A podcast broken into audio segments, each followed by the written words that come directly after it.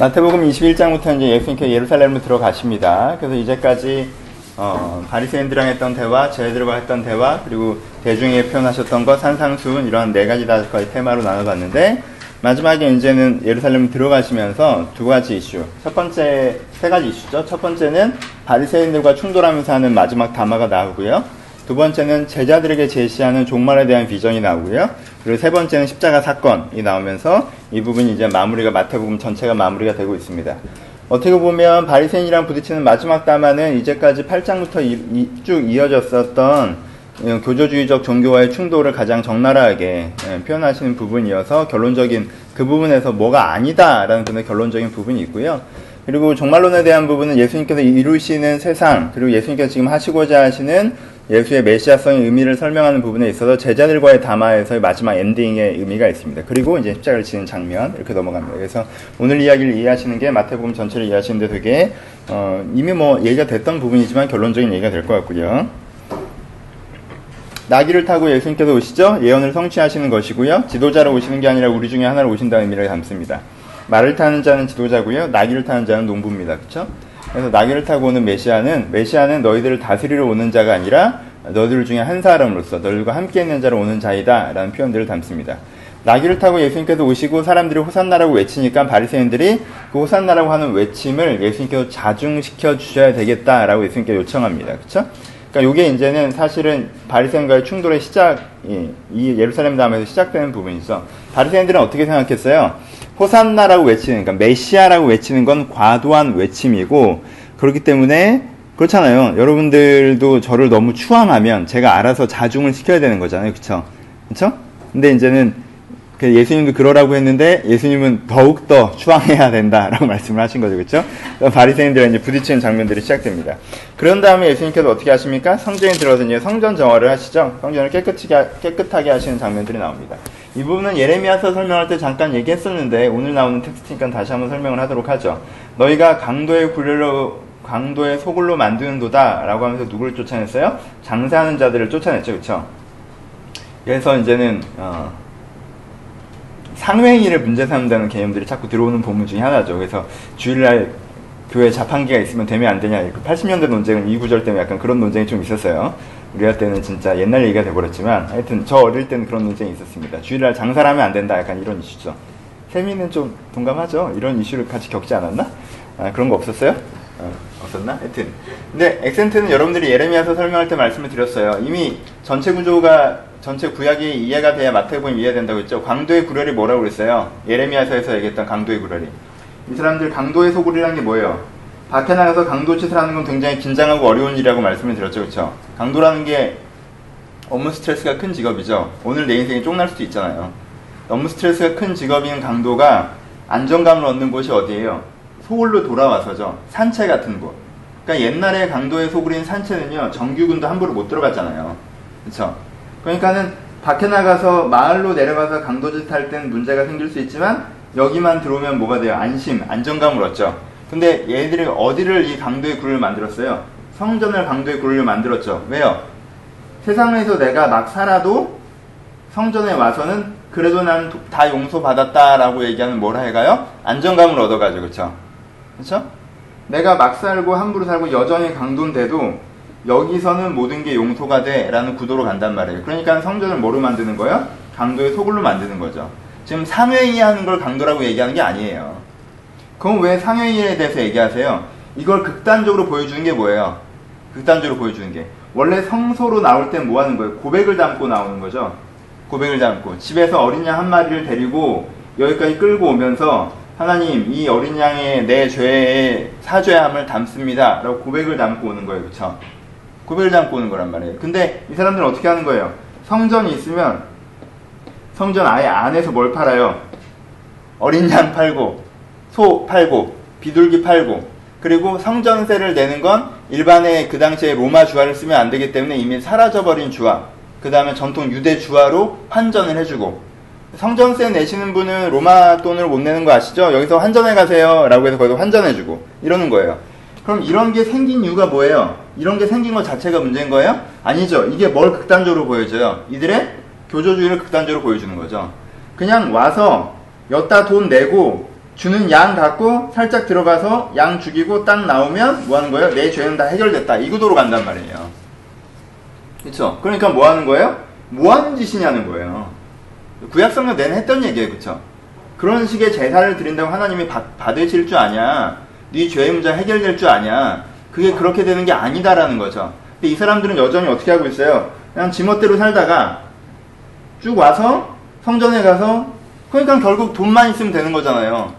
돈 내고 이 양이랑 오늘 처음 본 양 데리고 끌고 가서 잡으세요 하고 잡고 오면 그냥 내 죄의 문제 해결된 거니까 그렇죠.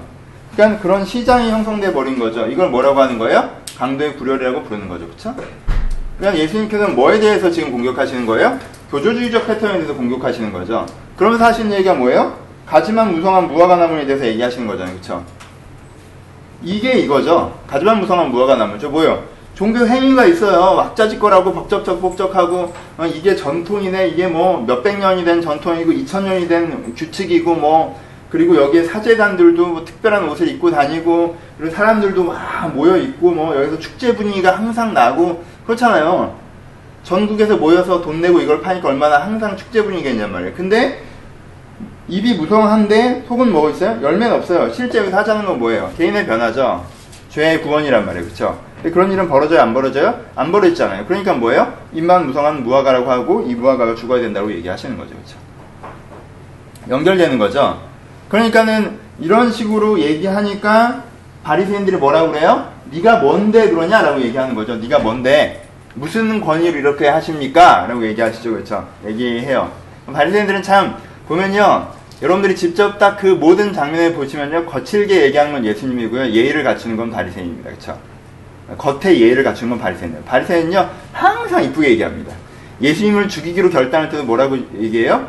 아, 이러다가 예수가 밀란을 일으키면 밀란 상황이 되면 로마가 우리를 또 쳐들어와서 사람들을 죽일 텐데 한 사람이 여러 사람을 위해서 죽는 게 맞냐? 여러 사람이 한 사람을 위해서 죽는 게 맞냐? 이거는 어쩔 수 없이 대를 위해서 소를 희생해야 돼서 예수를 죽여야겠다. 바리새인들은 이렇게 얘기해요. 자기들끼리 회의에서 최종 결정할 때도 항상 이쁘게 얘기해요. 그래서 지금도 뭐라고 얘기해요? 근데 그 속마음은 뭐예요? 예수가 마음에 안 드는 거죠. 그렇죠? 자기들 생각이 저 사람이 틀린 거죠. 그러니까 죽여버리고 싶은 거예요. 원래 안식일을 안 지킬 때부터 죽이고 싶어 했었어요. 근데 속마음은 그러면서 겉은 항상 포장하는 사람들이에요. 하여튼 그래서 착해 보입니다. 언뜻 보기에. 바리새인들이 뭐라고 해요? 어떤 권위로 하느냐라고 얘기하죠. 근데 어떤 권위로 하느냐고 얘기할 때 예수님께 뭐라고 대답하세요? 세례요한은 어떤 권위로 했니? 대답할 수 없습니다. 라고 해요. 자기들은 세례요한을 인정하지 않았으니까. 하지만 대중들은 세례요한을 인정하니까. 나도 어떤 권위로 얘기하니 대답하지 않겠다. 무슨 뜻입니까? 니네들이 파악하는 권위의 방식은 이미 하나님의 일하심을 해석하지 못하고 있다는 걸 모르겠냐 라는 질문이에요. 그쵸? 반문이죠. 너희 하나님께서 세례요한을 통해서 일하셨다는 건 너희가 다 인정해. 대중들이 인정하고. 근데 너희들의 기준에서 보면 세례요한은 인정받을 수가 없어. 그러면 너희는 이미 너희 생각하는 권위는 이미 하나님께서 일해 나가시는 건 해석이 안 되는 상황이잖아. 라고 이제는 바리새인들을 뭐 하는 거예요? 질책하는 거죠. 뭐 뭐가 해석이 안 돼요? 교조주의는 이미 신이 무엇을 해나가는 거에 대한 해석을 못 해내고 있다는 거예요. 인간의 변화에 대해서 뭐 어떤 direction, direction이나 계기를 만드는 걸 못하고 있다는 거예요. 그렇죠? 죽은 종교라는 표현들이 직접적으로 나오기 시작하죠. 그 다음에 하는 얘기가 나와요? 포도원 농부의 비유죠. 포도원 농부의 비유도 같은 얘기죠. 무슨 얘기를 하시는 거예요? 이 농부가, 이 농장이 누구 거예요? 주인의 것인데, 주인의 것인데, 이걸 담당하고 있는 사람들이 자기 것이냐? 이렇게 하고 있죠. 그렇죠? 그래서 주인이, 야, 그럼 그게, 그게 아닌데라고 디렉션을 주려 하면, 이 주인을 오히려 죽입니다. 왜요? 무슨 정체성이 좋아서? 주인의 정체성이 좋지, 종의 정체성이 싫은 거죠. 얘기하죠. 저 아들이 죽으면 이것이 우리 것이 되리라. 무슨 뜻이에요? 이 사람들이 무슨 정체성을 갖고 있어요? 주인의 정체성을 갖고 있어요. 뭘 갖지 않고? 종의 정체성을 갖지 않고. 다른 표현으로는 신의 종의 정체성을 갖는 게 아니라 교회의 공동체에 그리고 이 사회의 주인의 정체성을 갖고 있는 거죠. 그렇죠? 그러니까 이 사람의 의도가 뭐라는 거예요? 내가 진리를 섬기는 자인 게 내 정체성이 아니라 내가 이 교회적 구조를 통해서 내가 주인됨, 내가 주도적 위치에 서는 게 너희들의 사실, 너희들이 좋아하는 본심이라는 거예요. 그렇죠? 바리새인들에 대한 지적들을 하시는 거죠. 그래서 21장 엔딩에는 어, 자기들을 가리켜 하는 이야기인 줄 알면서도 대중이 무서워서 어찌하지 못했다라고 그냥 바리새인들 얘기가 이제 나오는 부분에 나오는데. 그러니까 21장에서 메인으로 하고 있는 얘기는 뭐예요? 바리새인에 대한 직접적인 공격이죠. 그렇죠? 현상적인 얘기를 하고 있어요. 너희들이 어떤 그러니까 20장, 21장, 22장, 23장 다 이 얘기인데 너희들이 사실은 뭐예요? 종교라는 일정한 껍데기를 가지고 일정한 종교 형식을 지키면 종교 형식을 지키면 너희가 변화될 것이냐 강도의 논리를 사람들한테 가르쳐서 그것들을 뭘 획득해요? 자기들의 기득권을 획득하고 뭐가 있느냐 껍데기는 굉장히 풍성하게 있는데 실제는 사실 없으면서 이 껍데기의 화려함으로 마치 실제가 있느냐 사람들한테 느끼게 해서 너희들의 주도권을 포기하지 않고 그래서 진짜 실제가 벌어지려고 하면 자기의 문제가 드러나고 자기의 주도성이 상실되기 때문에 실제가 드러나는 걸 싫어하고 오히려 진정한 신의 종들을 따르지 않고 죽이고 라는 표현으로 나오는 거예요. 그렇죠? 그러니까 교계에서도 일어나고 개인에게서 일어나는 일이죠. 그렇죠? 교계에는 특별히 안 해도 감이 오니까 얘기할 필요 없고요. 한국교회 썩었다 이런 얘기를 하자는 게 아니라 여러분들 개인도 마찬가지죠. 어느 상황이 제일 편해요? 신앙생활하기 제일 편한 상황이 뭐예요? 자기중심성을 혁파해서 새로운 기준을 갱신하는 거? 이제까지 살아온 삶의 기준과 풍성을 갱신해서 새로운 하나님의 신의 성품을 닮아가는 것? 이건 어렵단 말이야. 이건 어려워요. 이게 진짜인데 쉽지가 않아. 그럼 사람들이 짜는 구조가 뭐예요? 나는 내 맘대로 살아가는데 일정한 종교 형식에 참여해서 나는 하나님 보기에도 아무 문제 없다라는 평가를 받는다고 스스로 착각하는 것인 거죠. 그러니까는 여러분 교조적인 종교가 먼저 탄생하는 게 아니에요. 교조적인 내면이 먼저 탄생하는 겁니다. 그렇죠? 잘못된 지도자들이 선량한 기독교인들을 교조주의 흐름을 끌고 가는 게 아니에요. 모든 인간의 본성에는요, 처음에 종교에 대한 무지의 시가, 시간에는 종교성에 관심을 갖다가 진짜 종교가 뭔지 아는 부딪힘이 일어날 때 신의 존재는 알았어요. 그렇죠? 그리고 신의 기준도 알았어.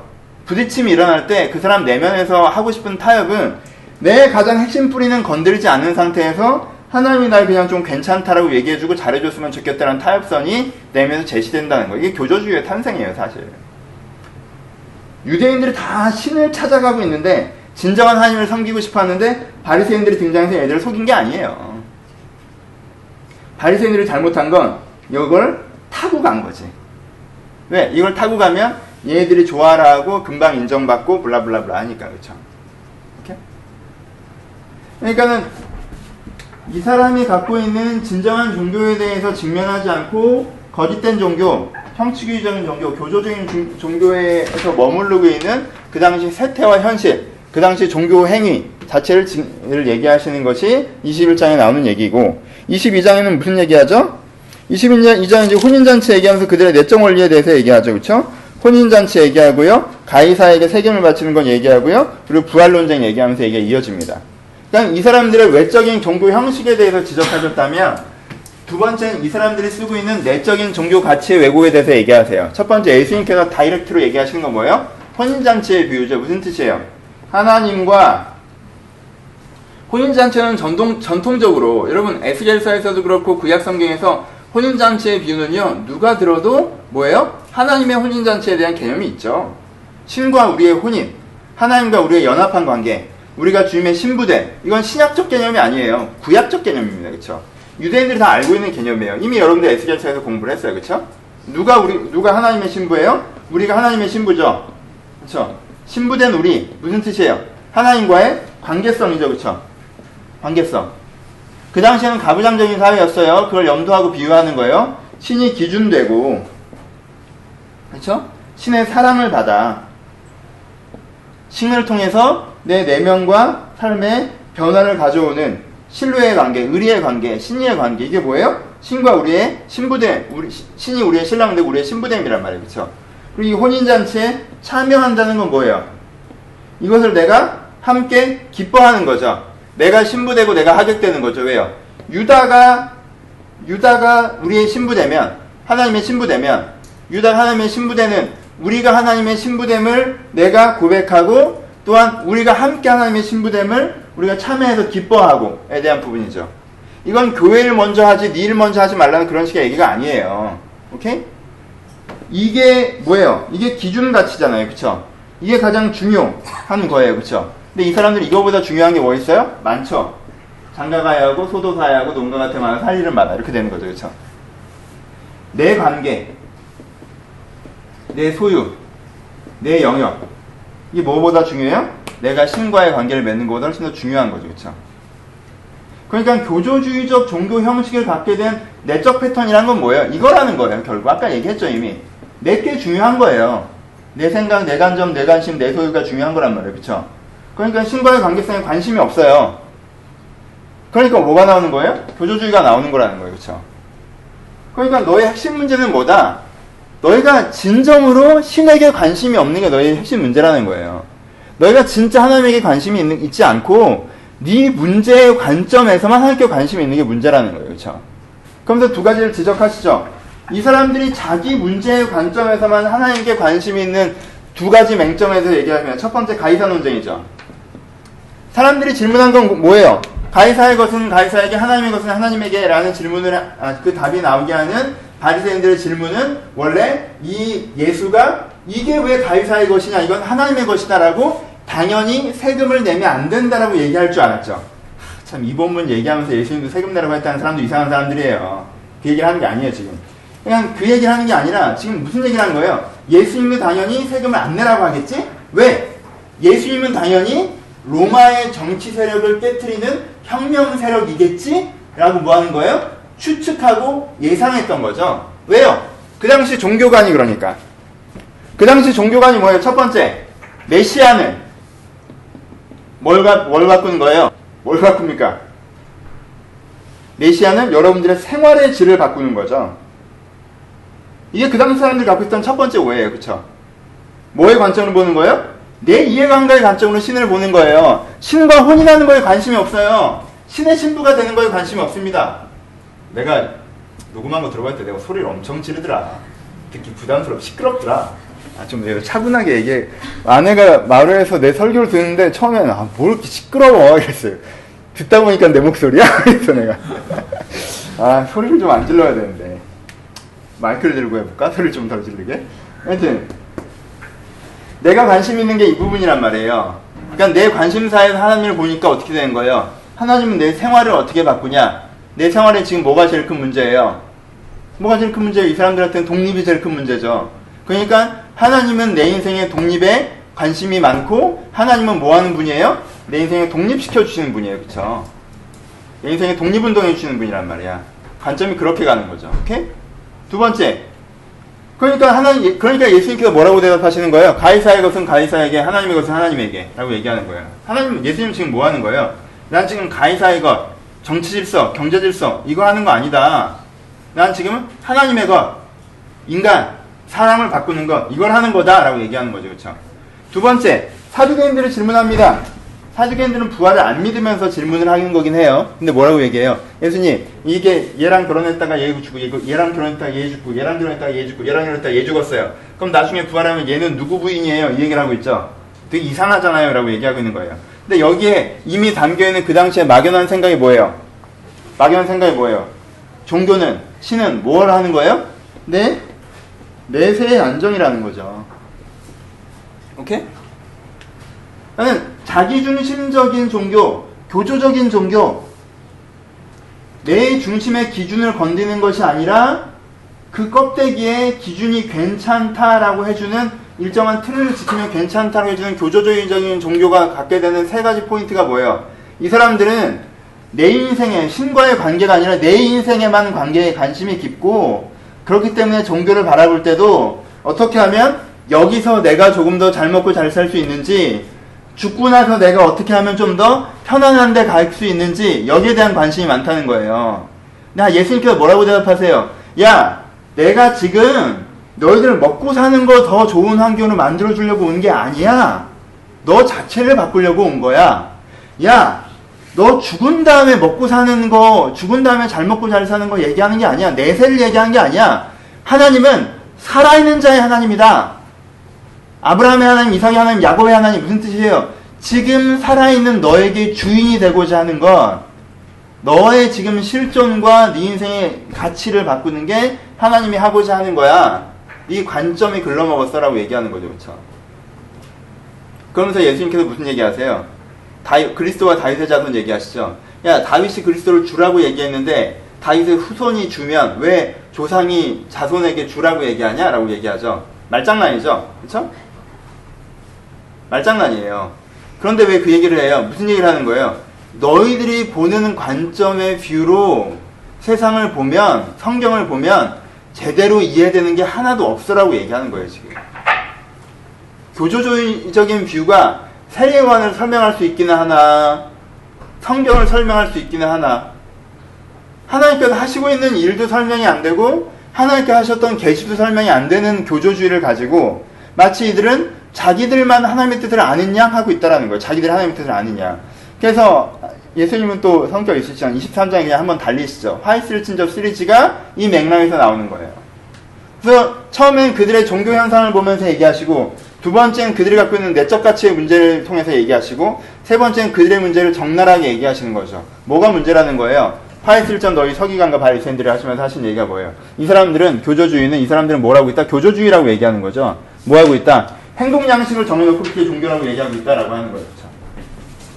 이렇게 해야 된다, 저렇게 해야 된다, 저렇게 해야 된다, 저렇게 해야 된다, 저렇게 해야 된다. 왜요? 그러면 이 땅에서 잘 먹고 잘 살고 죽은 다음에 천국 가. 외우에서 이유를 얘기하는 게 아니에요. 그렇죠? 실용을 얘기하는 거예요. 여러분, 외우에서 이유를 얘기하지 않고 실용을 얘기하는 건 다 교조주의예요. 11조를 왜 내야 돼요? 아, 이거 하면 10배로 돌아와. 일단 한번 넣어봐. 왜 주일 성수 해야 돼요? 주일 성수 안 하면 하나님께서 어떻게 하실지 몰라. 너, 너 주일 성수 안 하다가 스키장 갔다가 교통사고 나는 얘기 못 들었구나? 모든 교회에서 설교 예화되고 있는. 여러분, 목회를 10년을 하면 주일날 스키장 가다가 교통사고 당하는 애들이 한 명 정도 있겠죠. 그럼 그 얘기를 30년 동안 하는 거예요, 계속.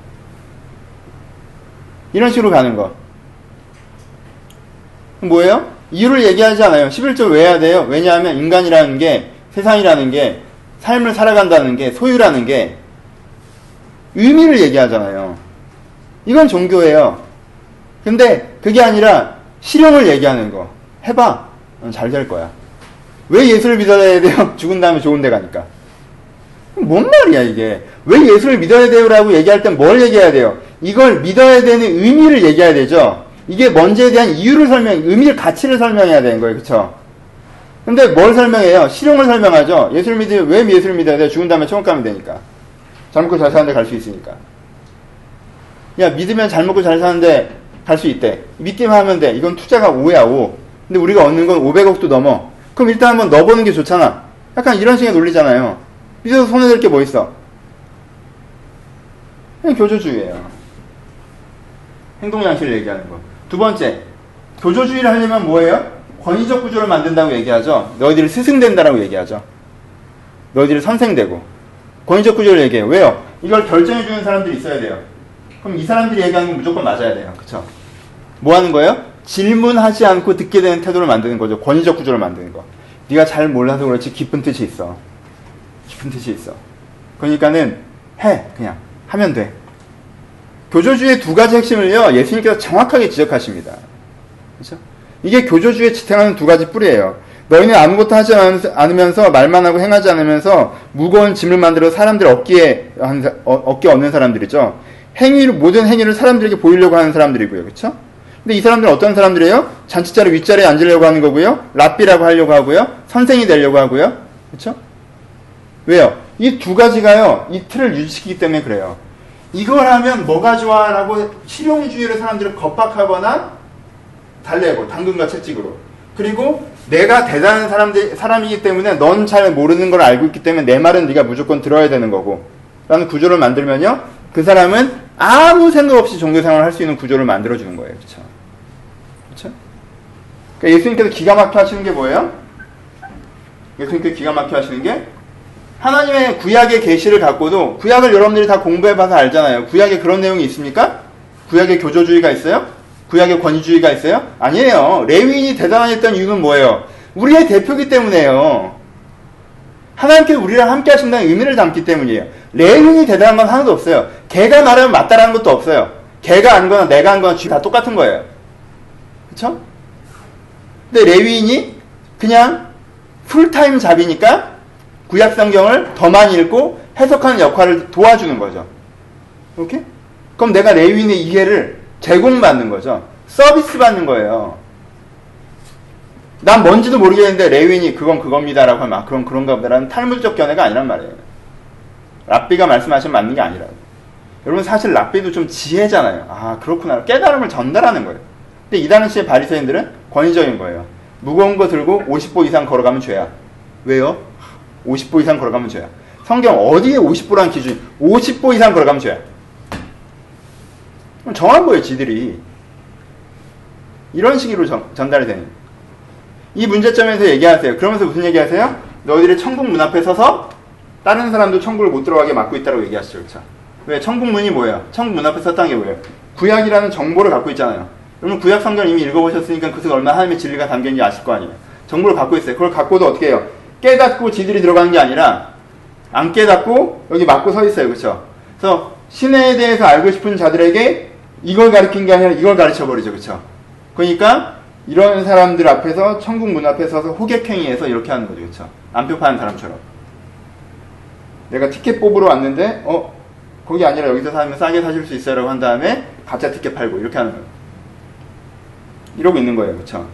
그러니까 너희가 지옥 자식을 만든다고 얘기하면서 실제 기가 막힌 얘기들을 하시는 거죠. 하나님께 언약하는 게 아니라 성전 재단으로 약속한 건 그 당시에 정황이니까 이건 중요하진 않아요. 재단으로 약속한 건 안 지켜도 되는데 재물로 약속한 건 지켜야 된다. 요즘식으로 얘기하면 뭡니까? 하나님께 재물로 약속한 것. 하나님 내가 11조 꼭 하겠습니다. 아들 대학 가면 천만 원 할게요. 이건 꼭 지켜야 돼요.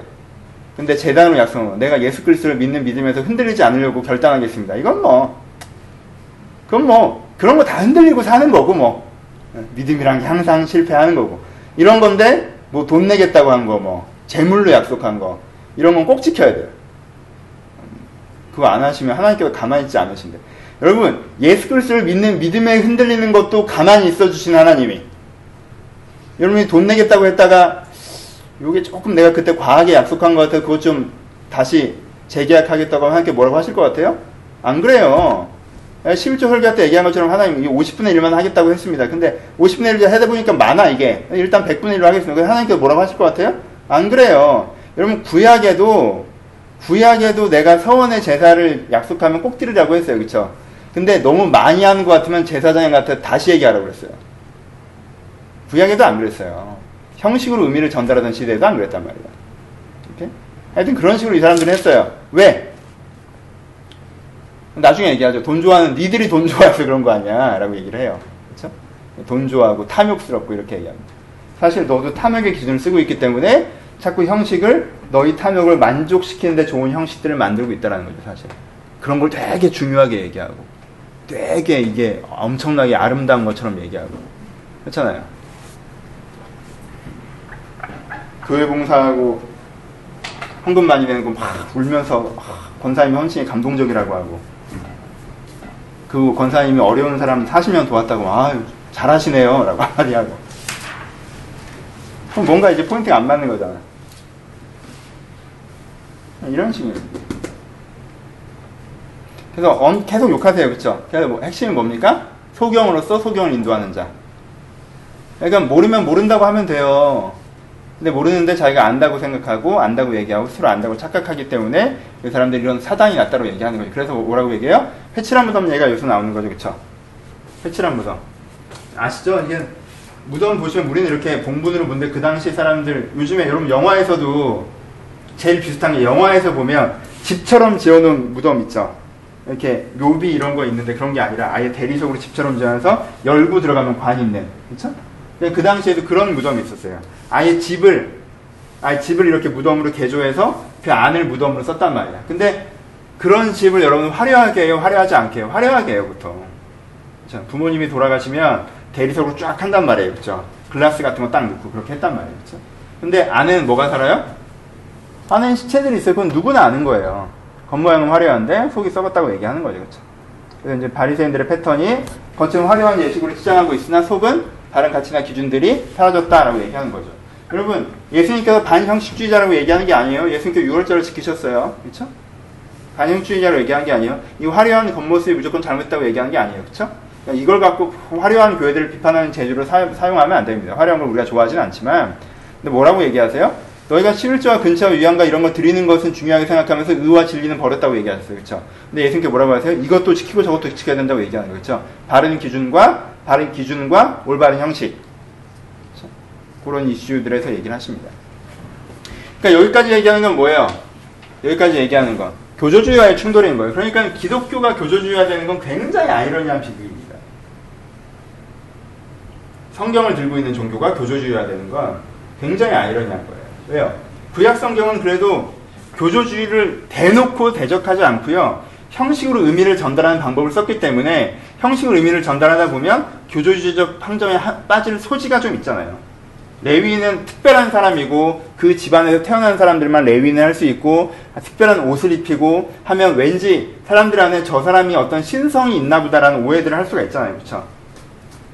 하지만 개신교는 그렇지 못해요. 아예 이렇게 까냈기 때문에. 우리가 갖고 있는 경전에 천박할 정도로 욕을 해놨기 때문에 그렇게 될 수 있는 소지가 없어요. 사실은. 캐톨릭이나 우리나. 네, 캐톨릭은 권위적인 구조를 쓰죠. 이번에 교황 물러나시는데. 이건 기도하셔야 돼요. 이렇게 새로운 교황님이 좋은 분이 오셔야 돼요. 베네트 교황님이 좋은 분이셨어요. 이분이 완전 꼴통. 개신교도 다 지옥 간다. 이런 분이거든요. 근데 바오로 2세는 이슬람이랑 종교 화해하고 약간 이런 스타일이시죠. 그래서 그 바티칸에서 팝 콘서트 같은 거 하고 막 이런 스타일. 약간 세련된 스타일을 좋아하셨다. 종교라는 게 좀 다원적이고 이렇게 같이 가는 거고 의미가 있고 약간 왜냐하면 개신 캐톨릭에서 신학적 트렌드는 약간 그쪽이거든요. 바울이생 그러고 가셨다가 베네딕토 이분이 진짜 우리 식으로 하면 진짜 꼴통 예전남 불신조 약간 이런 식의 이분이 딱 되셔서 오른쪽으로 한번 확 쏠려서 그 뭐예요 팝 콘서트도 이렇게 다 취소되고 어디서 또 이렇게 무슬림들 다 지옥 간다고 또 한마디 하셔서 또 난리 나고 막 이렇게 개신교도 다 지옥 간다고 한마디 하셨고 이렇게 하시는 스타일이 돼요. 근데 이번에 앞으로 새로 되실 분들은 후보들이 다 약간 어, 약간 좀 리버럴한 쪽이세요. 뭐좀 리버럴일 필요도 있지만 너무 그러시면 또 근데 개신 캐톨릭은 또 권위적인 구조라 교황이 그러면 쫙 줄이 잡히거든요. 한국 캐톨릭은 되게 그래도 권위적이 아니 뭐 좀 전통적인 데가 있어요. 좀 더 종교적인 부분이 있고 좀 더 철학적인 부분도 있고 좀 좋다라고 생각하는 선입견을 저는 갖고 있는데 잘은 모르지만 잘 돼야죠. 이런 권위적 구조 문제가 있다고 얘기합니다. 그렇죠? 그 다음에 이제 24장, 25장 넘어가는데요. 그러니까는 스스로 교조화되지 않도록 노력하셔야 돼요. 내적 가치를 바꾸는 게 종교지 일정한 형식을 하고 있으니까 여러분들이 잘하고 있다고 생각하는 게 종교가 아닙니다. 여러분들 잘 하셨으면 좋겠고 잘해야 되는데 잘해요. 우리가 그런 거 하지 말자고 내가 양복도 안 입고 당대상도 이렇게 하고 이런 거에 신경 안 쓰고 그러는 거잖아요. 그쵸? 괜히 신성한 분위기를 연출하지 않자는 거잖아요. 그쵸? 근데 재미있는 건 뭐냐면요. 우리는 아직 그 수준이 아닌데 건강한 대안적 교회 다니는 사람들은 나중에 뭘로 교조주의를 시키냐면요. 나는 건강한 대한교회 소속이니까 난 괜찮다는 식으로 교조화야 돼요. 난, 난 뭐, 지금은 좀 한물 같지만 난 사랑의 교회. 그게 이 사람을 지켜주는 거죠. 어떤 사람 봉사를 많이 하고 어떤 사람 헌금을 많이 내는 걸로 교조를 썼다면 이 사람은 나는 대단한 교회, 좋은 교회, 건강하다고 평가받는 교회에 다니고 있기 때문에 난 내 신앙이 좋아. 라는 식으로 생각들을 해요. 근데 그게요, 제일 싸게 가는 겁니다. 그게 제일 못된 거예요, 사실. 그렇잖아. 차라리 그분들은 돈이나 많이 냈고 일이나 많이 했지. 자기는 한 번 찍고 가는데 대중적인 평가가 건강하다는 교회에 한 번 찍고 오기 때문에 나는 건강하다고 생각하면 얼마나 웃기는 거예요. 건강하냐 건강하지 않냐 딱 하나만 물어보면 돼요. 내가 지금 어떤 기준을 쓰고 있는가만 물어보면 돼요. 그렇잖아요. 그거 외에는 없습니다. 교조주의와의. 진짜 내적 변화가 종교지 일정한 형식을 꾸려놓고 사람들의 돈을 강탈하고 네가 이렇게 이 형식을 따라가면 여기서 잘 먹고 잘 살고 죽은 다음에도 잘 먹고 잘 살고 있을 거야 라는 식으로 호격행위하는 게 종교가 아니다 라는 얘기가 예수님께서 21장부터 23장까지 굉장히 강력하게 하시고 계신 얘기고요 그 다음에 24장부터 24장부터 무슨 얘기를 하죠? 24장부터 하고 있는 얘기가 왠지 최후의 심판 얘기인 것처럼 사람들한테 많이 들려요 이게 예수님께서 얘기했던 종말론이라는 얘기를 하는데 예, 종말론은 맞습니다. 근데 여러분들 좀 잘 생각하셔야 되는 부분이 있어요. 여러분 이게 미래에 일어날 2000년 뒤에 아니 4000년 뒤에 5000년 뒤에 일어날 최후 심판에 대한 얘기라면요. 한 단어로 모든 게 무너져. 왜요? 예수님께서 뭐라고 그러셨어요? 이 세대가 지나가기 전에 이 일이 다 이루어질 거라고 그랬어요. 그렇잖아요. 그 사람 생존기에 일이 다 이루어질 거라고 그랬단 말이에요. 그리고 예수님께서 승천하실 때 뭐라고 그러셨어요? 살아서 이것을 볼 사람도 있을 거라고 그랬어요. 그쵸? 무슨 얘기예요? 그러니까는 그 당시 초대기독교인들이 오해했던 부분들 그리고 많은 사람들이 이것들을 어떠한 실제적인 물리적으로 미래적으로 역사적으로 일어나는 사건이라고 얘기하는 사람들이 있다면요 예수님 예언이 틀린 거예요 아무리 해석을 해도 왜요? 물리적으로 해석하면요 예수님께서 엔딩에 항상 이것이 100년 안에 일어날 거라고 얘기했던 걸로 해석을 해야 돼요 그게 해석의 일관성이잖아요 그렇죠? 진짜 기기이 나고 전쟁이 나고 막 이렇게 해석할 거면 100년 안에 그 일이 일어났어야 돼요 그러니까 예수님이 틀린 거죠 제자들은 예수님께서 잠깐 올라갔다 금방 내려올 줄 알았다고 생각했을 수도 있다는 거예요. 그런 식으로 해석을 하면. 포인트를 보세요. 질문이 뭐였습니까? 24장의 초반에 시작되는 게 이거예요. 성전에서 나와서 예수님께서 성전 건물을 가리켜 보이고 이르시되 이 모든 것들을 보냐 진실로 너에게 이르니 돌 하나, 하나의 돌 위에 남지 않고 다 무너질 거라고 그랬어요. 그렇죠? 뭐가 무너지는 거예요? 교조적인 신앙이 무너지는 거죠. 세속적 가치가 무너지는 거죠. 하나님의 세상이 도래하는 거죠. 그렇죠? 언제? 언제요? 라고 이 사람들이 얘기해요. 쭉 봅시다. 첫 번째 무슨 얘기예요? 언제요? 라고 물어봤더니 예수님께서 첫 번째 했던 얘기는 뭐냐면요. 어떤 시대가 올 거냐 하면요. 세상에 사랑이 없고, 의가 없고, 분쟁이 가득하고, 의로운 자들 오히려 핍박받고, 의가 아닌 것을 의라고 얘기하는 걸, 의라고 얘기하지 않는 그런 시대가 올 거야. 근데 거기가 시작이다. 라고 얘기하신 게 첫 번째 얘기예요. 그쵸? 그쵸? 이게 11절에서부터 프린트물 보세요. 1절부터 11절까지 나오는 패턴이고요. 그 다음에 15절부터 31절 봅시다. 15절이죠. 그러므로 너희가 선지자 다니엘의 말한 바 멸망에 가져간 것이 거룩한 곳에 선 것을 보고는 읽는 자는 깨달을진저 그때 유대에 있는 자들은 산으로 도망하고 지붕에 있는 자들은 집안에서 물건을 가지러 가지 말고 밭에 있는 자는 거들 가지러 뒤로 돌이키지 말고 알벤 자들과 전문인 자들에게 화가 있을 것이고 너희가 도망한 일이 겨울이나 안식을 되지 않도록 기도할 것이며 이는 그때 큰 환란이 있을 것이지만 창세부터 이때까지 이런 환란이 없을 것 없었다라는 얘기들을 쭉 하는 부분들이 나오죠. 지금 무슨 얘기하는 거예요? 그러니까 우리는 딱 이 그림만 보면 무슨 얘기를 해요? 종말의 날에 2014년 뭐 2012년 뭐 어떤 종말의 날에 갑자기 막 재난이 이렇게 벌어진단 말이에요. 그렇죠? 대재앙이 일어났는데 창세부터 지금까지 없었던 대재앙이 일어나니까 그땐 무조건 어디로 튀어라? 산으로 튀어라. 이런 식의 얘기를 음, 산으로 튀면 안전해요? 아니잖아요. 지금 그 얘기를 하는 게 아니죠. 그 앞에 나온 게 뭐예요? 다니엘의 환상 얘기하죠. 그렇죠? 어떤 때? 가증하는 것이 거룩한 곳에 섰을 때. 다니엘서 성경 공부한 적 있죠? 과징한 것이 거룩한 것에 섰을 때 다니엘서는 구, 다니엘서는 다른 선, 묵시록과 다르게 구체적으로 역사적으로 묵시했다고 그랬어요. 그렇죠? 에피파네스 시대라고 얘기를 했었어요. 그렇죠? 가증한 것이 거룩한 곳에 섰어요. 그게 뭘 뜻합니까? 그 사건이 주는 의미가 뭐예요? 그 사건이 주는 의미가 가장 악한 것이 가장 승리자의 모습으로 있고 가장 선한 것이 가장 패배자의 모습으로 있을 때를 얘기하는 거죠. 다니엘 환상의 핵심은 이거예요. 너희가 딱 봤을 때 가장 악한 것이 가장 승리자의 모습으로 있고요. 가장 선한 것이 가장 패배자의 모습으로 있어요. 그럼 그때 사람들의 반응은 뭐예요? 다니엘서가 다니엘, 다니엘이 다니엘서를 썼던 이유죠. 그때 사람들의 반응은 뭐예요? 어? 선한 것이 악한 것이고 악한 것이 선한 것인가에 대한 거죠. 그렇죠? 목사님 말씀대로 뭐 기준 같이 이런 걸로 살면요 세상에서 망해요. 아, 목사님 지금 잘못된 걸 가리키는 거예요. 세상은요 적당 이렇게 성공해요. 그래야 돼요. 그게 선한 거예요. 그게 맞는 거예요. 라고 얘기하는 거죠. 그렇죠? 이게 뭐예요? 가장 악한 것이 가장 선한 자리에 있고 가장 선한 것이 가장 악한 자리에 있을 때 사람들의 반응은 뭐예요? 선을 악이라 하고 악을 선이라 하기 시작한다는 거죠. 그렇죠? 근데 그때 그때 지금 뭐라고 하시는 그때 어디로 도망가라? 산으로 도망가라. 산이 뭐라고 표현했어요? 전통적으로 가치라고 표현을 했죠. 그렇죠? 모든 산이 하나님의 산이 높아질 것이며 산으로 도망가라고 했어요. 뭐로 도망가는 거예요? 하나님의 가치와 기준을 다시면 도망가라는 거예요. 뭘 돌아보지 말고 너희의 옷이나 너희들의 소유나 너희들의 어떤 이해관계나 이런 거 신경 쓰지 말고 도망가라는 거예요. 어디로? 신의 가치로. 이 상황이 딱 벌어지잖아요? 그럼 여러분 마음에 뭐가 생겨요? 선을 악하다고 악, 악을 선하다는 마음이 생겨요. 그리고요, 뭘 생각하기 시작하면 이 생각에서 빠져나올 수 없습니까? 내 이해관계를 생각하면 이 생각에서 빠져나올 수가 없어요. 왜 여러분들이 악한 것이 정점에 악한 것이 높은 곳에 살고 선한 것이 구덩이에 빠졌을 때 선을 악하다고 악을 선하다 합니까? 뭐 때문에 그래요? 목사님 그렇게는 안 되라고 얘기하는 이유가 뭐예요? 아니 그래도 세상 이렇게 좀 살아야 돼, 살아야 되라고 얘기하는 이유가 뭐예요? 이해관계 때문에 그렇잖아요. 내 겉옷 때문에 내 집안에 있는 소유 때문에 그런 거잖아요. 그러니까 지금 뭐 하는 거예요? 겉옷과 집안에 있는 소유 쳐다보지 말고 도망가라는 거예요. 뭐로부터? 약의 가치로부터. 오케이? 하지만 이게 쉽지 않죠. 그러니까 기도하라는 거죠. 내가 그때가 너무 어려 어렵지 않았으면 좋겠다고. 그때가 너무 길지 않았으면 좋겠다고. 그렇죠? 기도하라는 거예요.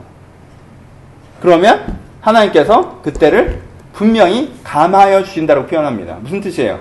네가 감당치 못할 시험 외에는 주시지 않는다. 무슨 뜻이에요? 네가 충분히 이 과정에서 네가 포기했던 옷과 악세사리들이 있을지 모르겠지만 하나님께 네 필요를 분명히 채우실 것이다 라는 거죠. 네가 진짜 그런 그 가치를 따져서 시궁창에 처박혀서 영원히 헤어나지 못하는 그런 삶을 살지 않을 것이다 라고 얘기를 하시는 거죠. 그렇죠? 그때 많은 사람들이 거짓된 가치를 갖고 올 거라고 했어요. 그렇죠? 아니야. 이게 하나님의 뜻이야라고 얘기하는 사람들이 나타나 거짓 선지자들이.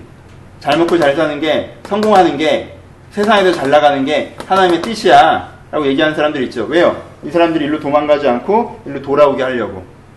그렇죠? 그러니까 세 가지가 너를 붙들 거라는 거죠. 하나는 뭐예요? 어? 결과주의. 잘못된 방법이 더 잘 되네. 두 번째, 내 이해관계. 아, 이렇게 하면 내가 불편해지는데. 세 번째, 거짓 탐론. 이게 왜 그렇게 나쁜데? 이 세 가지가 너를 하나님의 가치로 살지 못하게 너의 뒤통수를 잡아 끌 거라는 거예요. 그게 말세라는 거예요. 그래서 지금이 말세라고 하는 거고 예수님의 자녀들도 말세를 살았다고 얘기하는 거고요. 오케이? 이럴 때 뭐 해라? 정신을 바짝 차리라는 거. 왜요? 신은 진짜 존재하고 너의 가치를 믿는 그 세상이 반드시 도래할 거니까 라고 얘기하는 거죠. 그렇죠? 오케이? 그 세상이 반드시 도래할 거예요. 예수님께서는요. 골방에 있지 않아요. 야, 이게 그래도 신의 뜻이야. 이런 식의 초라하는 게 아니에요. 예수님께서는 동해에서 번쩍하는 것처럼 구름 타고 다시 오시는 것처럼 무슨 뜻이에요? 아 정말 이런 세상이 펼쳐지는구나 하는 세계로 오시지 합리화로 오시지 않는다는 거예요.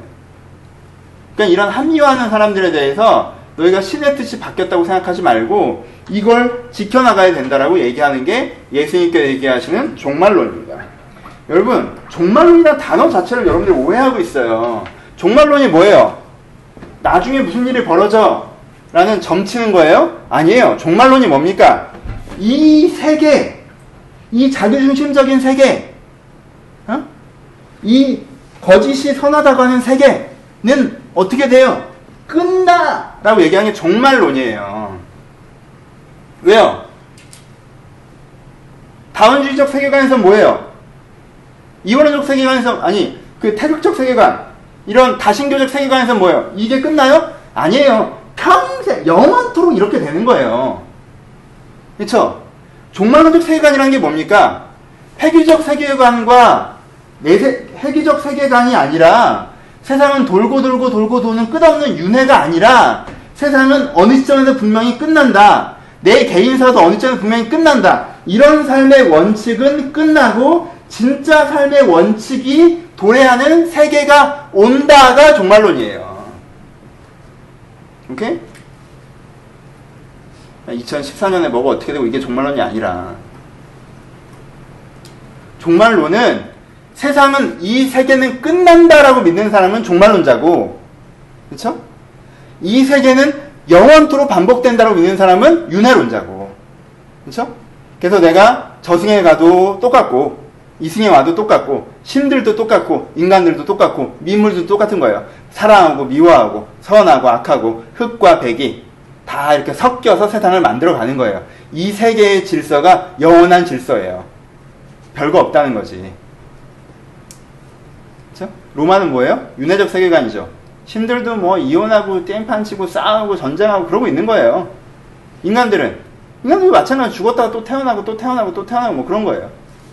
지옥 가면 지옥도 좀 힘들어서 그렇지 비슷해요. 지옥에 있는 애들은 어떻게든 신계로 하데스도 신계로 올라가 보려고 해보고 뭐 다 그러고 있는 거예요. 뭐 좋은 여자 갖고 지옥으로 내려가 보려고 해보고 막 그러고 사는 거예요. 다 윤회적 세계관이에요. 다 똑같은 거 아니면 종말론은 그게 아니라는 거예요. 이 세계 기준과 가치는 지금 잘못됐고 언제면 이 기준과 가치는 끝나요. 그리고 끝난 시점에서 바른 기준 가치가 드러날 거예요. 그래서 모든 사람이 종말을 보죠. 너는 종말 앞에 있죠. 왜? 우리의 죽음이 세계의 종말이니까. 그렇잖아요. 그래서 이 세대도 모두 다 종말 앞에 설 거라고 얘기하는 거죠. 예수님이. 오케이? 종말론 시대를 살아가고 있는 거고. 그럼 구약은 종말론이 아니었어요? 구약도 다 종말론이에요. 종말론이라고 하는 건 창세와 심판 사이에 세계가 존재한다고 믿는 현재의 세계는 왜곡된 세계이고 진리의 세계가 존재한다고 믿는 모든 관점을 다 종말론이라고 표현하는 겁니다. 세계의 끝이 있다는 관점. 오케이? 예수님께서는 그걸 얘기하시는 거예요. 왜 예수님께서 이 얘기를 하십니까? 왜 이 얘기를 하세요?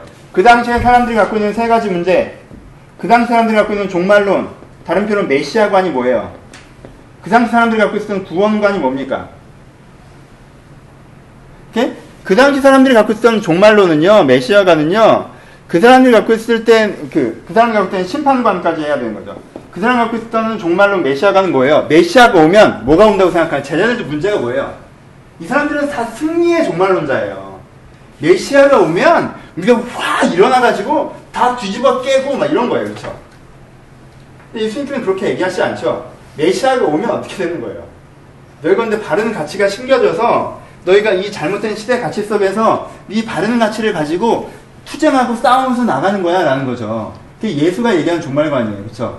예수님과 뭐라고 하는 거예요? 메시아가 오면 뭐가 시작되는 거예요? 사람들의 사랑이 사라지고 의가 사라지고 전쟁과 전쟁의 소문이 있는 그곳에서도 나는 그때가 시작이야. 끝이 아니야. 왜요? 사람들이 그걸 끝이라고 생각해요. 왜요? 에이, 이거 안 되네. 하나님의 기준과 같이 이거 안 되네. 예수를 믿었는데 이거 안 되네. 왜? 사람들은요 전쟁과 전쟁의 소문이 나고 의가 인정받지 못하고 사랑이 사라지는 환경 가운데 덧쳐지면요 거기가 끝이라고 생각한다는 거예요. 근데 예수님께서는 뭐라고 얘기하는 거예요? 거기가 시작이라는 거예요. 그러니까 제자들을 싸우는 관점과 싸우는 거예요. 제자들은 메시아관이 종말관이 승리의 종말관이기 때문에 승리의 메시아관이기 때문에 그런 안 좋은 환경이 벌어지면 끝이라고 생각할 거라는 거죠. 근데 예수님께서 뭐라고 하는 거예요? 거기가 시작이라는 거예요.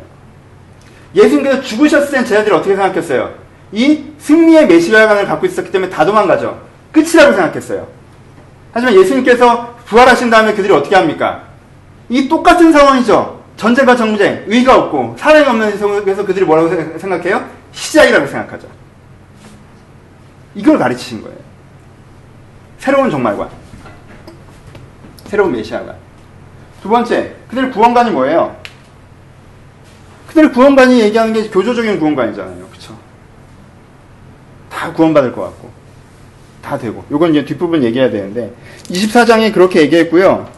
24장에 그렇게 얘기하면서 뭐라고 얘기하십니까? 그러니까 무화, 이 얘기를 하다 내가 푹 졌구나. 그 얘기, 24장에 이 얘기를 한다면 무슨 일을 하세요? 너희가 나오는데 표적을 보라고 해요, 표적. 표적을 보라고 얘기하죠. 그쵸? 무화과 나무의 비유를 배우라. 그 가지가 연하고 잎사귀, 잎사귀를 내면 여름이 가까운 줄 아나니 이와 같이 너희도 이 모든 일을 보거든 인자가 가까이 문 앞에 이런 것들을 알라 라고 얘기하죠. 32장 33절을 보 32절 34절에 무슨 얘기예요? 뭘 보면 그런 줄 알라는 거예요. 세상이 어떻게 되면 그지같이 돌아가면 이걸 뭘로 받아들일까요? 표적으로 받아들이라는 거예요. 뭐 하나님의 세계가 마침내 도래할 것이라는 표적으로 받아들이라는 거예요. 오케이? 아까 얘기했죠. 시작으로 받아들이라는 거예요. 사인으로 받아들이라는 거예요. 세상이 그지같이 돌아간다고 해서 뭐야? 아까 다니엘처럼 악한 게 선한 게 손해? 그럼 이게 맞는 거네가 아니라 악한 게 선한 게 쓰는 데를 보면 아 예수가 진짜 오시겠구나 곧 하나님께서 그걸 끝까지 참고 보시지 않으겠구나 이 세상에서 새로운 하나님의 가치를 갱신시키실 것이고 내 내면에서 하나님의 새로운 가치를 갱신시킬 것이고 그리고 내 죽음 이후에 진정 하나님의 세상을 여실 것이구나 라는 표적으로 받아들일 수 있어야 된다는 거겠죠 그리고 표적으로 받아들이기 때문에 어떻게 돼야 돼요? 표적으로 받아들이기 때문에 내가 그 받아들이는 걸 내 중심 가치로 살고 살아가야겠죠 그렇죠 그래서 겉보기에는 똑같이 두 사람이 사는 것 같은데 똑같이 맷돌 갈고 있고 똑같이 일하는 것 같은데 한 사람은 데려감을 당하고 한 사람은 버림을 당해 뭐예요?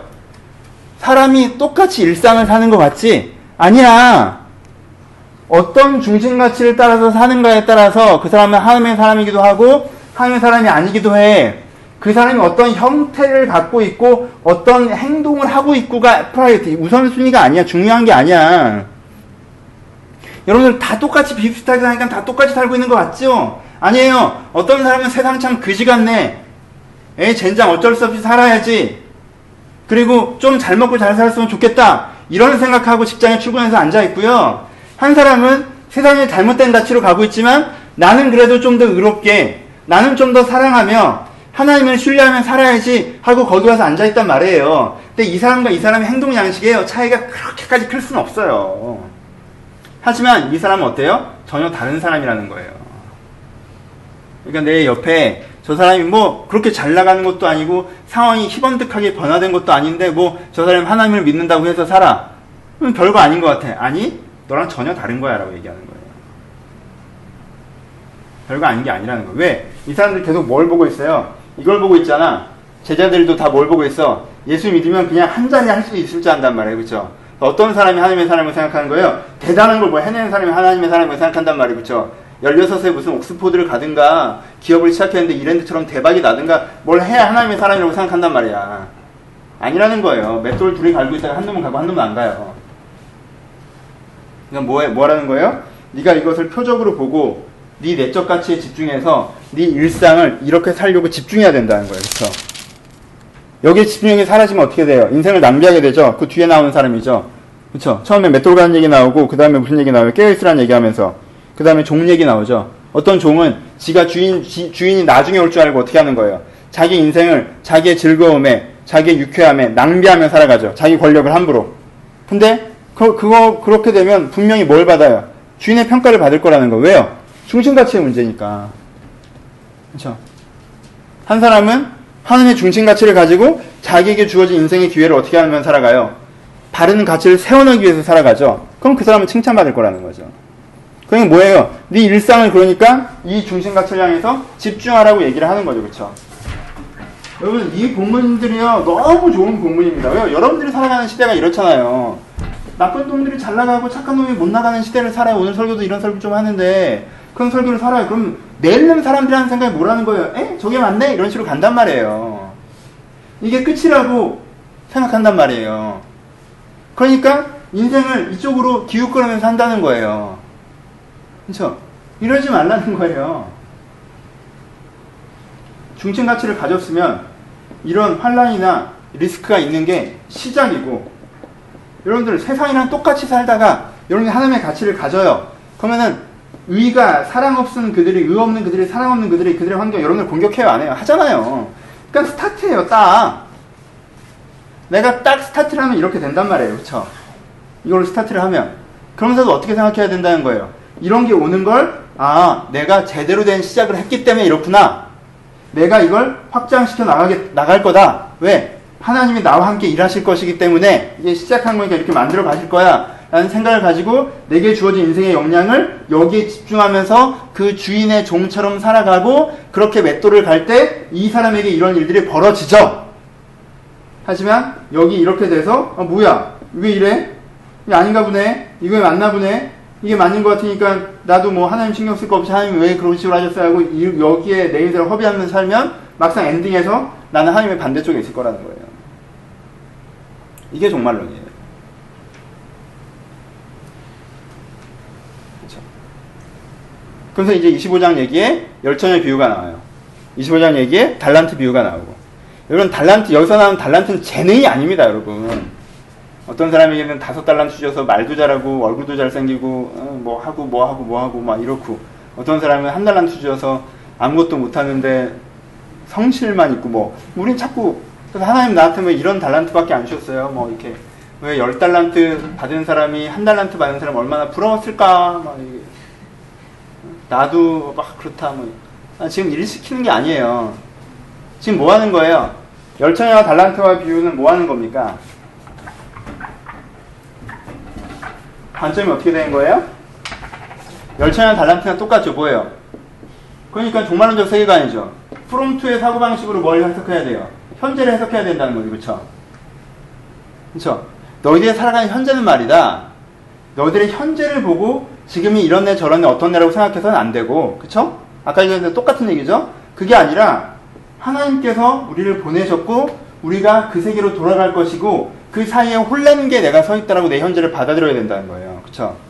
그럼 어떻게 돼요? 프롬 투의 사고방식으로 내 현재를 재조명하면 내가 이 상황의 논리를 쓰지 않고 이 논리, 내가 이 땅에 온 이유, 내가 돌아받을, 돌아갔을 때 받게 될 평가의 기준으로 내가 오늘을 대응하게 된다는 거죠. 그게 그 사람의 뭐예요? 기름이고 그 사람의 달란트죠. 그쵸? 근데 어떤 사람들은 어때요? 어? 신랑이 좀 안 오네? 왜 안 오지? 와야 되는 거 아닌가? 시간의 문제. 한 사람은, 어? 날 조금밖에 안 주네? 한 달란트 달랑 줬네? 왜 이거밖에 안 주지? 나 왜 이거 갖고 장사하라고 하지? 소유와 환경의 문제. 그쵸? 자기가 뭘 가지고 몇 년을 살아가는 요걸 갖고 인생을 본다는 거죠. 프롬 투를 보는 게 아니라. 나는 한 살부터 60세까지 살아가고 이런 이런 이런 걸 갖고 살아가로 자기 인생을 평가하는 거예요. 이런 사람은 기름이 떨어지고 달란트를 묻어두게 된다고 얘기하는 거죠. 기름 보는 관점과 달란트를 보는 관점이 삐뚤어져 있으니까. 그렇죠? 프롬프의 사고방식을 보느냐의 문제예요. 그래서 이렇지 그래서 엔딩에 그래서 이 사람들은 다 어떻게 된다? 이 엔딩에 평가가 있을 거라는 거죠. 그렇죠? 심판이 있을 거라는 거예요. 심판이 있을 거예요. 근데요. 그 다음에 그래서 인자가 다시 돌아와서 사람들 양과 염소를 모으는 심판에 대한 얘기를 하죠. 그럼 심판의 기준이 뭡니까? 심판의 기준이 뭐예요? 사랑이죠. 잘하였다는 착각을 충성돼. 네가 내가 굶주렸을 때 먹였고 갇혔을 때 입혔고? 나약한 자를 나그네를 접대했고 사랑했던 얘기를 쭉 해요. 그래서 그 사람이 뭐라고 대답해요?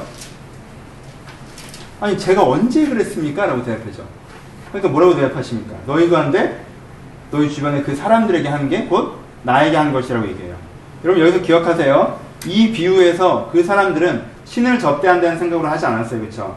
신이 그의 동기부여가 아니었어요. 뭐가 그의 동기부여였어요? 사람이 그의 동기부여였어요.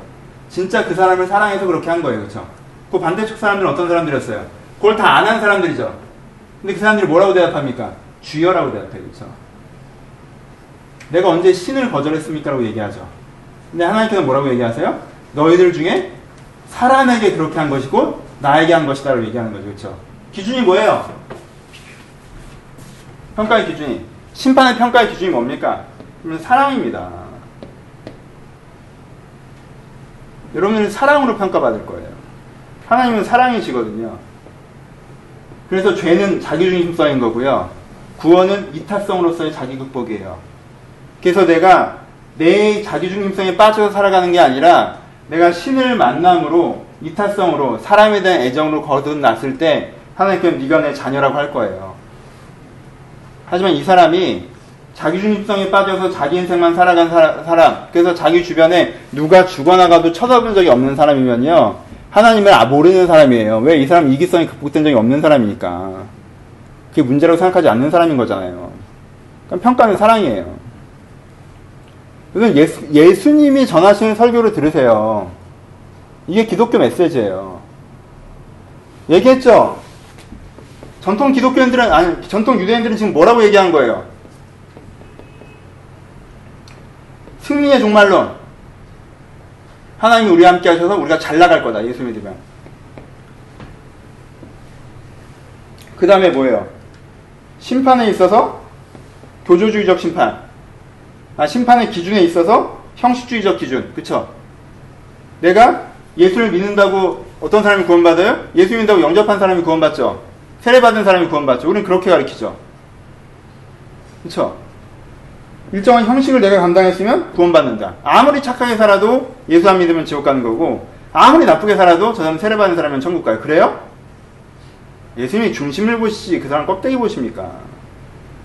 그 사람 진짜 예수 믿고 영접받아야 구원받죠. 근데 예수 믿고 영접한 사람은요, 여러분 얘기하는 예수 믿고 영접한 사람은 당연히 사람을 사랑해요. 그렇잖아요. 왜요? 죄에서 자유해진다는 게 이기성에서 자유해지는 건데. 예수를 믿고 구원을 받았는데 사람을 사랑하지는 않는다. 그럼 무슨 개념이에요 도대체? 이상한 거잖아요. 그럼 뭐예요? 심판은 사랑의 기준으로 갖는 거예요. 평가는. 세 번째, 그럼 내 안에 구원은 뭐예요? 구원은 내가 일정한 종교 형식에 참여하는 교조주의를 받아요? 아니죠. 구원은 내가 이 프롬프트의 사고방식으로 오늘 하나님의 기준을 내 인생에 가운데 지켜, 지켜나간 자들이 구원받는 거예요. 예수님께서 하시는 기독교인이 어떻게 살아야 되느냐 얘기예요. 나중에 2000년, 3000년 뒤에 무슨 일이 벌어지느냐에 대한 이야기가. 그냥 제자들에게 마지막으로 하신 얘기죠. 이런 다음에 그냥, 이런 다음에 이제는, 그 다음에 돌아가세요. 돌아가시는데, 십자가에 달려 돌아가시는데, 십자가에 달려 돌아가시기 전에 예수님께서 하시는 마지막 메시지일 수도 있죠. 그쵸? 엔딩이죠. 네가 예수를 믿은 다음에 어떻게 해야 되느냐? 라고 얘기했을 때, 예수를 믿었어? 그럼 이제부터 전쟁의 소문이 일어날 거야. 그러니까 그 시작으로 받아들여. 어, 예수 믿었는데 뭐 별게 없네? 어려워지네? 그걸 끝으로 받아들이면 안 돼. 시작으로 받아들여. 그리고 마침내 이 기준이 이게 아, 그 시작으로 받아들이면서 아, 전쟁이 일어나는 걸 보니까 진짜 내가 하나님의 사이드에 섰고 세상과 싸우고 있구나 라고 표적으로 받아들여. 그리고 네가 네가 이 싸움을 계속 해나갈 때 하나님께서 진짜 이 일을 네 내면에서 네 삶의 현장에서 죽은 이유 이루실 것이라는 신뢰해. 그리고 그 싸움을 싸워 나가. 네 인생의 영향을 거기 투자해. 그러면 그 사랑의 싸움을 하나님께서 평가하실 거야. 라고 얘기하는 거죠. 그 전체 구조를 여러분들 받아들이셔야 돼요. 여기가 이제 25장까지. 그 12시 57분. 오늘도 마태복음이 안 끝날 것 같네요. 최민사님께서 되게 우려 섞인 표정으로 오늘은 끝나나요? 라고 하셨는데 제가 좋아하는 부분입니다. 마가 누가는 진짜 깜짝 놀라게 빨리 나갈 거예요. 다음 주에 십자가 합시다. 그럼 5분 만에 십자가 할 수는 없잖아. 그래서 5분 만에 십자가 할수 없기 때문에 이 제가 좋아하는 부분이에요. 설교 왜냐하면 24장, 25장은 제가 설교도 한 적이 별로 없어요. 좀 어려운 부분이라. 강의로 소화가 돼야 되는 부분인데 여러분들 좀 전달이 되셨을까 예, 기대하고 걱정이 좀 있습니다. 집에 가서 다시 한번 읽어보시면서 아마 제 예상에는 옛날에 여러분들이 이분을 읽으셨을 때 무슨 계시록 읽듯이 어 나중에 지금 무서운 일이 벌어지나 보다 어, 지붕에 있다가 산으로 도망가래 어? 뭐 이렇게 했을 거예요. 그럼 그게 아닙니다. 이게 아니라 나중에 에 대한 어떤 막연한 계시 예언이 아니라 오늘 여러분들 어떻게 살아가야 될 것이 하나님의 도전이시니까 받아들이셔서 그 표현을 쓰셨으면 좋겠습니다. 제가 기도하고 마치겠습니다. 하나님 아버지 저희들을 하나님의 군사로 부르셨는데 의의 군사, 사랑의 군사로 부르셨는데 저희가 자꾸 세상과 타협하고 내 스스로에게 패배하여서 내 이기와 내 입장에 갇히, 갇혀버리는 자임을 주 앞에 고백합니다. 하지만 저희가 예수께서 이 죄에서 우리를 구원하실 줄 믿사오니 저희를 다시 한번 구원하셔서 이 말씀하신 하나님의 선한 싸움, 사랑의 싸움, 의의 싸움, 하나님을 닮아가는 싸움을 우리가 싸워나갈 수 있도록 한 사람 한 사람을 축복하여 주옵소서. 이 말씀을 우리의 삶의 현장에 임하기를 소원합니다. 또한 주님, 저희가 세상에 왜곡된 자들의 성공을 바라보면서 실망하고 좌절할 때가 많이 있습니다. 하지만 하나님께 분명히 말씀하셨던 것처럼 그것을 표적으로 바라보라고 하셨던 것처럼 악한 자가 거룩한 곳에 서는 것이 우리 가운데 시험거리가 되지 않게 하시고 우리 가운데 하나님의 표적과 하나님의 예언으로 들릴 수 있도록 우리의 영안을 열어 주시옵소서. 우리는 주님께서 보게 하신 그 은혜를 소원하오며 날신 예수님의 이름으로 기도합니다.